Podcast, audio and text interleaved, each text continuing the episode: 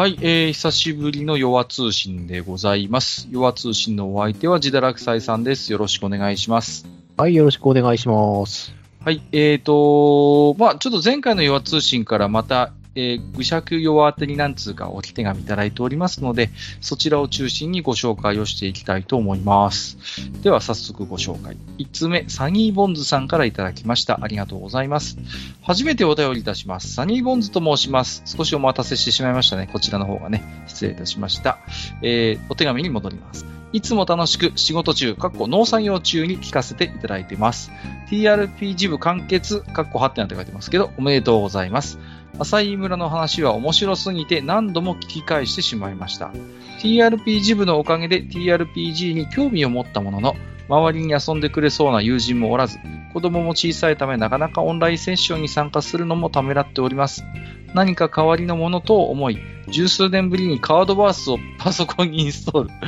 少し、まだあったんだと少しびっくりということですが、次はアナログゲームを中心にネットの海に釣り糸を垂らしたところ、ドラスレというボードゲームがヒット。秋次に1年ほど遊んでいます。酔っ払いながらのプレイなので覚えてないだけというお次はゲームブックに興味が湧き、7月に発売されるファイティングファンタジーコレクション、ひふき山の魔法使い再びを予約。それまでに何を遊ぶのかと思い、えー、何か遊ぶのをと思い、グレイルクエスト暗黒城の魔術師をポチリ。この投稿を書く3日前に到着し、夜な夜なサイコロを転がしては14送りにされてニコニコしております。ニコニコできるんか。ドルアガの塔や FT 書房さんの作品向きになる今日、この頃。ぜひゲームブックをテーマにした回が聞いてみたいです。気質でしたらすみません。という。それと TRPG 部で登場した愚者の迷宮を探索するゲームブックなんかあったら面白いなと妄想していました。ぜひ制作して、グッズとして販売よろしくお願いします。もちろん字の文も自堕落斎さんの語り口調で笑い。長文乱文失礼いたしました。これからも末永く、かっこ尺も長く、番組が続くことを祈っ願っております。ナバということでいただきました。ありがとうございます。はい。はい、えっ、ー、と、TRPG 部完結のね、感想ということで、はい、はい、なんか、えー、ちょっと火をつけてしまったようで、いろいろと、はい、ご購入に至っているということですけれどもね。はい。ああ、いいじゃないですか。いいですね。はい。えっ、ー、と、ゲームブックをメインで多分語った回ってまだないと思うんですよ、社級的にもね。うん、ないけど、ぼちぼちあの、他のところで出ちゃってるんですよね。引用はしちゃってるのよね、どうしてもこう。そうそうそう割と関連するネタが多いから。そうそうそうそう。うん。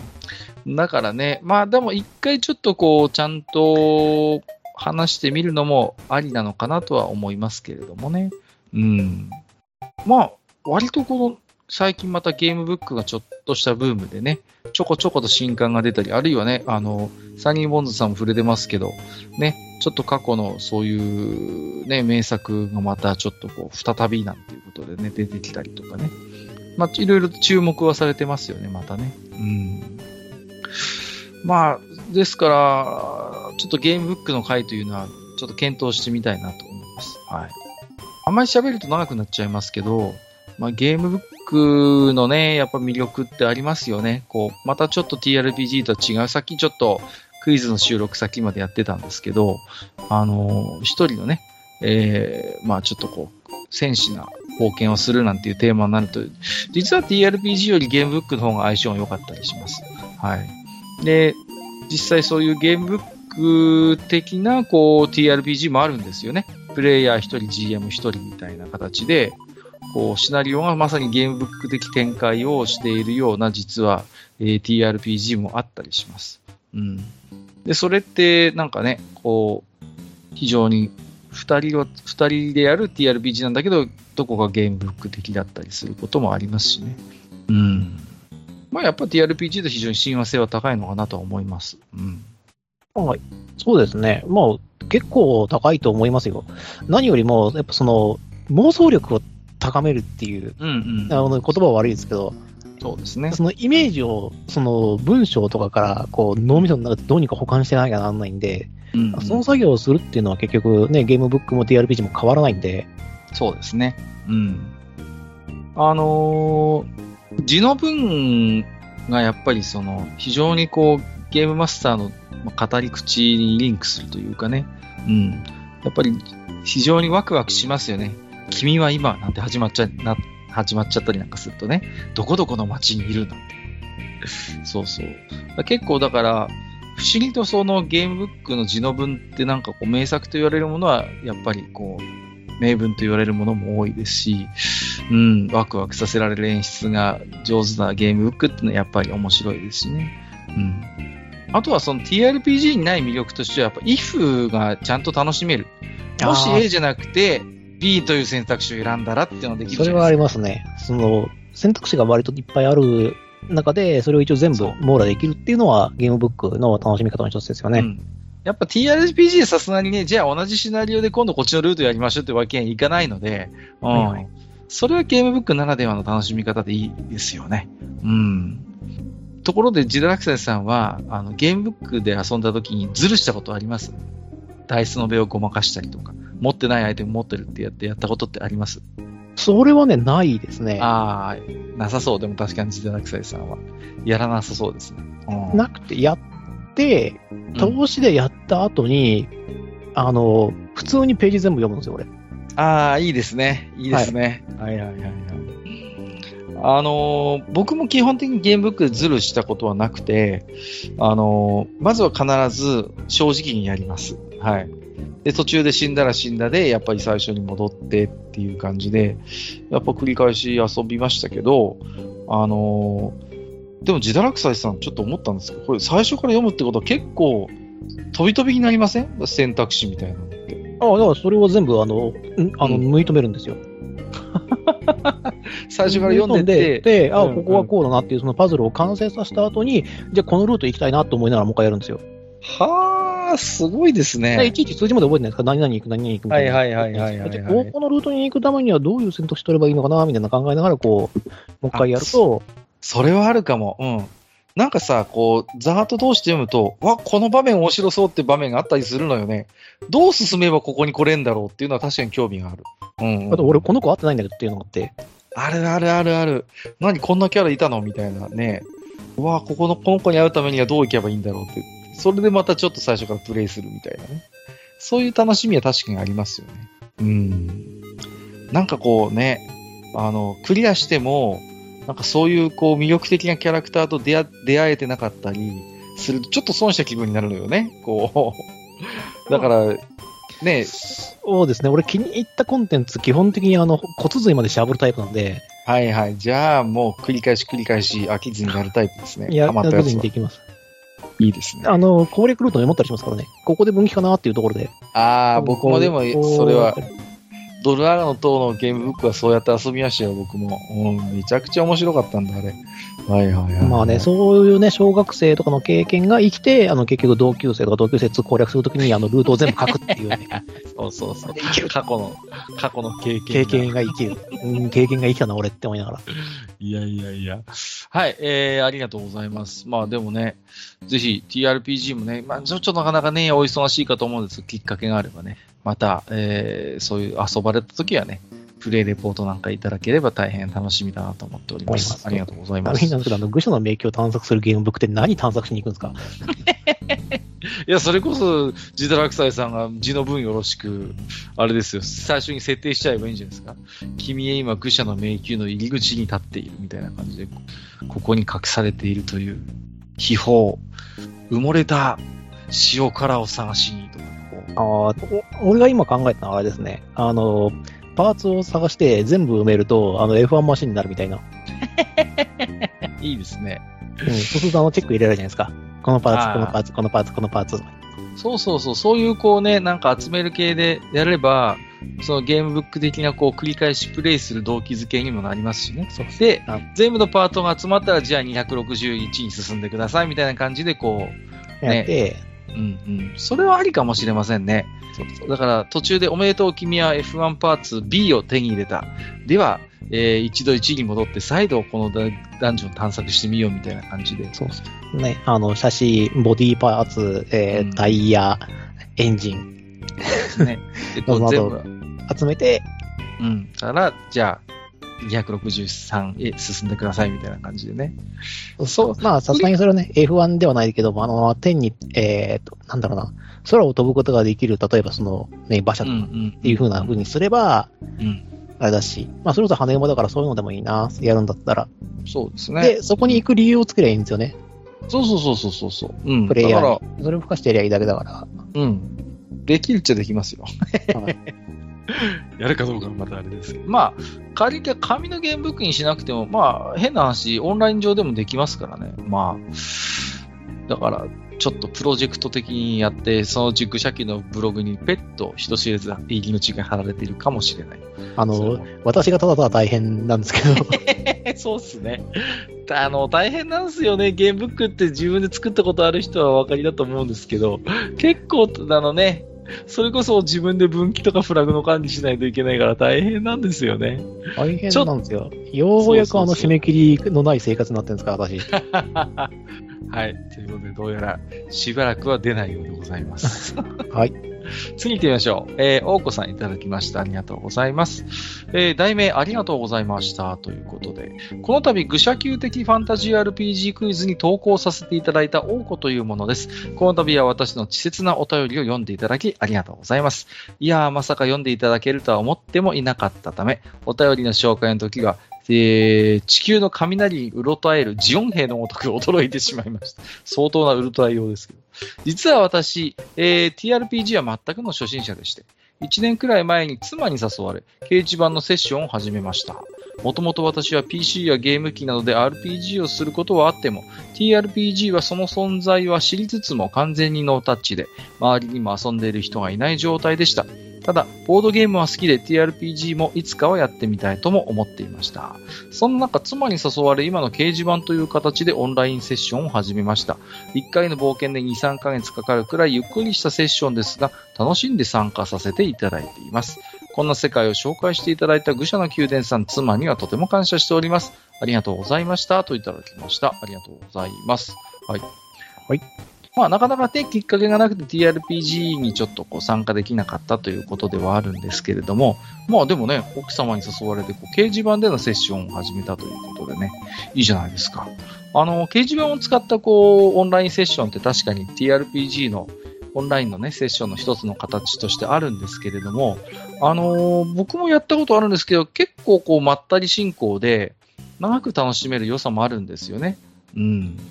知ってます？こういう掲示板使った TRPG のセッションって。まあ、ご存知ですよね、ジダラクあまあ、知知ってます、知ってます。うんうんうん。で、時間はかかるんですけど、でも、あの、ログがすごい残って、すごい、あの実は、リプレイがまとめやすいっていうメリットもあったりするんですよね。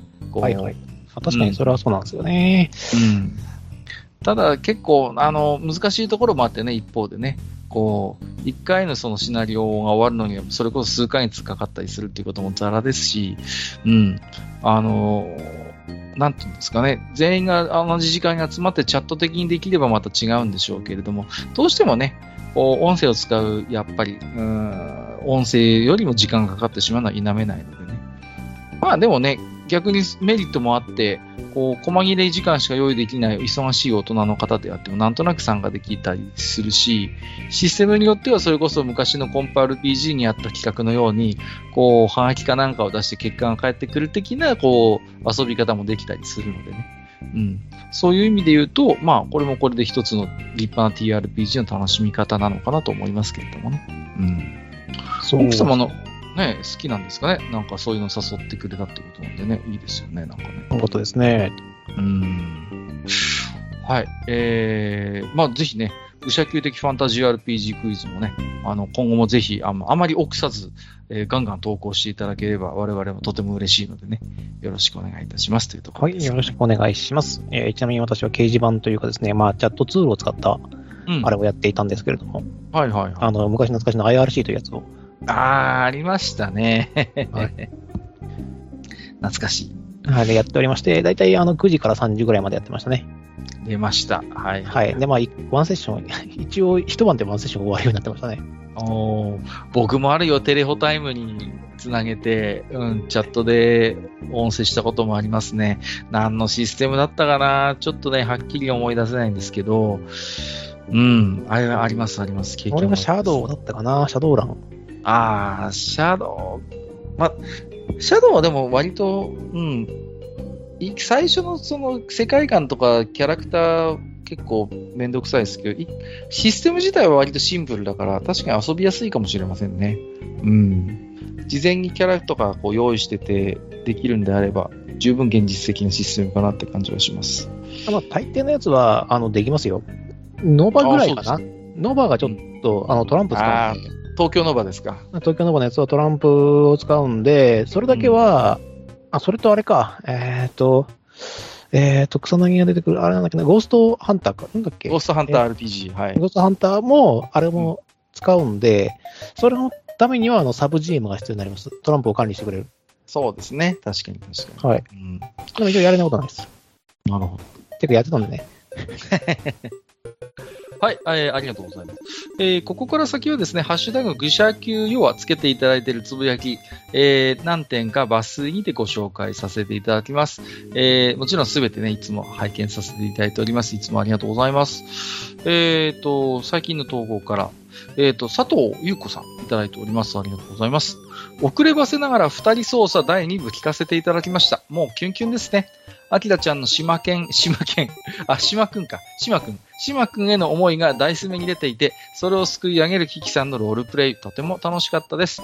そして、それを知ってか知らずか思いやりのある優しさを持っているのに、進展させない島くんの言動、わら。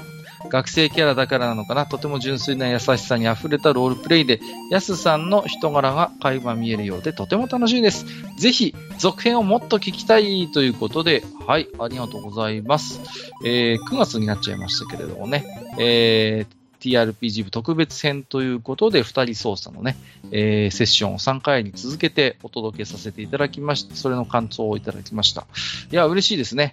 あのーこうやって、えーおっしゃっていただけると本当にありがたいですし、まあ、キキさんもヤスさんも、えーとこういう感想は本当に喜ばれるんじゃないかなと思いますね。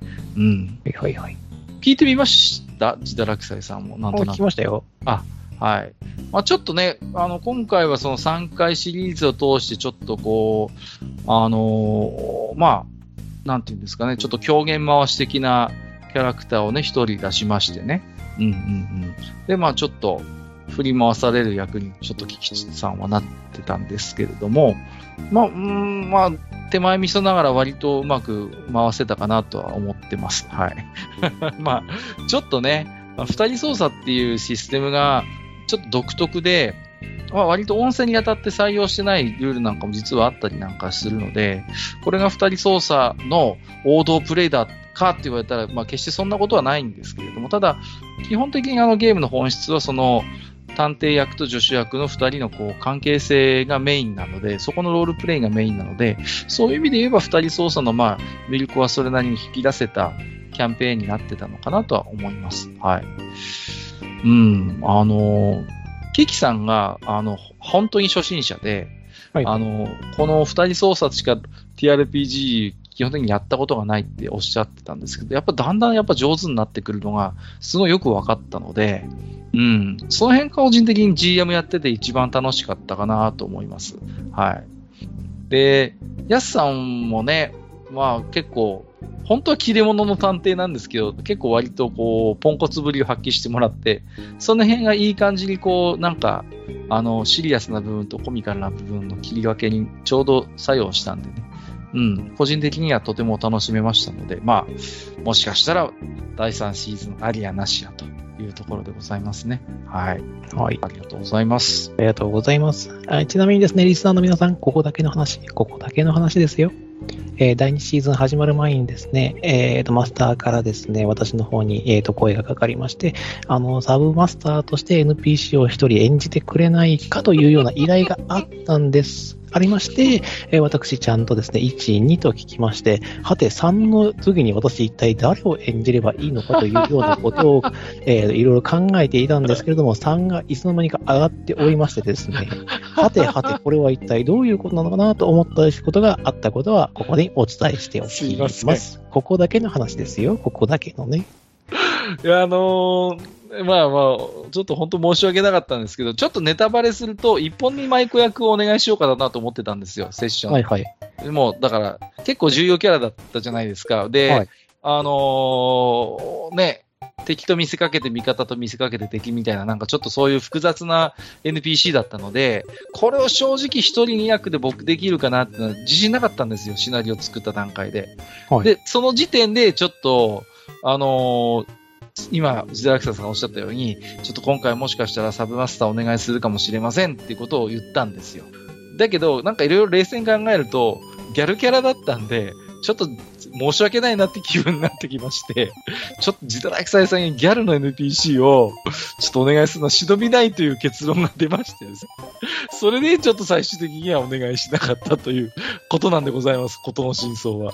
はい。すいませんでした。あーまあそうですよね。1話聞いたときにこれかって思ったんですけどね。はいこれやるそうなんで、これやれっていうつもりだったのかっていうふうに、すそうなんあです。最初割と、割と戦慄しておりましたけども。そうそう。当初の予定ではあのギャルキャラをお願いする予定だったんです。結構伏線のあるキャラクターだったんで。ちょっとね、はい。えー、そんな実は裏話がありましたということでございまして。大変失礼いたしました。ちょっと自堕落斎さんをちょっとね、やきもきさせただけで終わらせてしまったというね。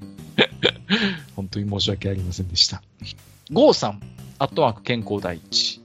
ゲーセントーク楽しく拝聴しています。もちおさんがおっしゃってたスチームでのギャルズパニックの移植はありません。ただし、モココという名前で類似するゲームがあります。エロを狙うと死にやすいというゲーム性はそのままなのでおすすめですということで、あのーちょっとジデラクサイさんはちょっと、あの私もそうなんですけど、参加してないんですけども、えっ、と、マスターともちおさんが中心にされてたね、あの、ちょっとこう、懐かしいゲーセントークの中で、ギャルズパニックの話題がちょっと出てましたのでね、はい、えー、それを関連してということなんですけれども、ギャルズパニックってそんなことあります？ありますよああ、じゃあ、じゃあなんとなくあのゲームのゲーム性的なものはお分かりでいらっしゃいます？あ、もちろんもちろん。うん。で、僕ちょっとスチームストア、あの、ご紹介したやつ見に行ったんだけど、確かによく似てるのよね。うんうんうんうん。似てると思いまして、これはまあ、ちょっとね、あのー懐かしいなと思いながら見てましたけど、はい。うん。あのー確かに、このデモとか見てると、こう、いいところは結構、やっぱり、あの、大体ね、難易度が高いというね。あの、無理をするとね、あの、リスクが高いっていう、その辺は本当にギャルズパニックっぽくていいなと思います。で、多分意識して作ってるんでしょうね。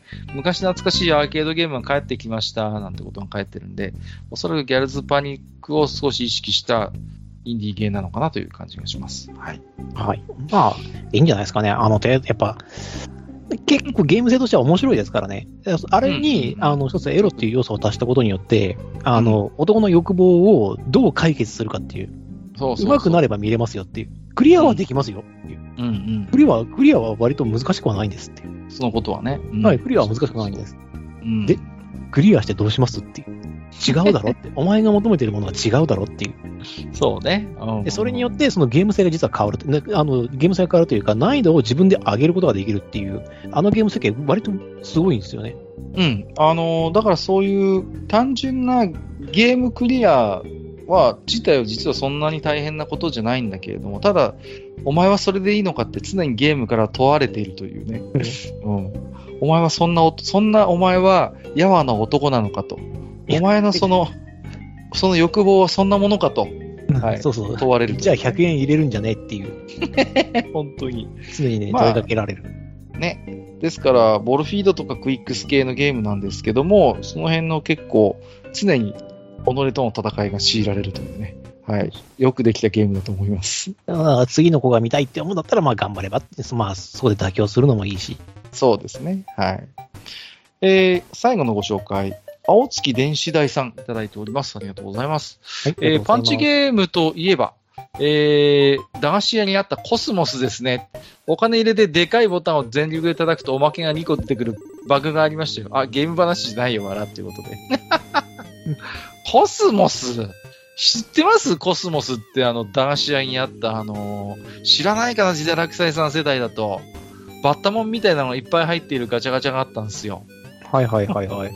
そう。あの、悪名高きロッチも確かコスモスだったと思うのよ。うん。で、あのー割とこう、インチキ系のこいつなんですけど、おもちゃが入ってるんですね。で、はいはいはいはい。うん。で、これ専門、実はファンが多くて、専門の本なんかも出てるんですけど、あのね、面白い、いろいろ面白いのがあるのよ。こう、結構アウトな商品なんかもあるのよね。こう、箱に入ったね、原子爆弾っていうのがありましてね。原子爆弾買えるんですよ。30円で。駄菓子屋で。すごくないですか？やばいね。やばいでしょそういうのがあるんですよ。うん、で、まあ、中身は何のことのない、あの、感触玉みたいなのが入ってるだけだったりするんですけど、あとはその当時の人気キャラクター、アイドルとか、あとドリフターズの明らかに許可取ってないようなグッズとかが、もうインチキアイテムがワンサが出てくる夢の自販機があったんです。それがコスモスです。で、えっ、ー、と、青月電子体さんもおっしゃってるように、あのー、結構割と機械そのものにもバグがありましてね。はい。揺らすと出てくるとかね。そう、ボタンを、ね、ボタンをがっつり叩くと出てくるとか、あとコスモスのガチャガチャは、実は下から手が入って、あの、お金入れなくてもガチャガチャが取れるとかね、いろいろこう、バグのあった、大変好きの大きい会社なんですけど、もう倒産してしまいましてね。はい。まあ、我々、ある程度の年齢以上の当時駄菓子屋に行った人間は、それぞれ個人個人にコスモス伝説持ってると思います。いいのかな？まあ、えー、そんな感じです、ね。時代が、時代が、時代には即していたんですよ。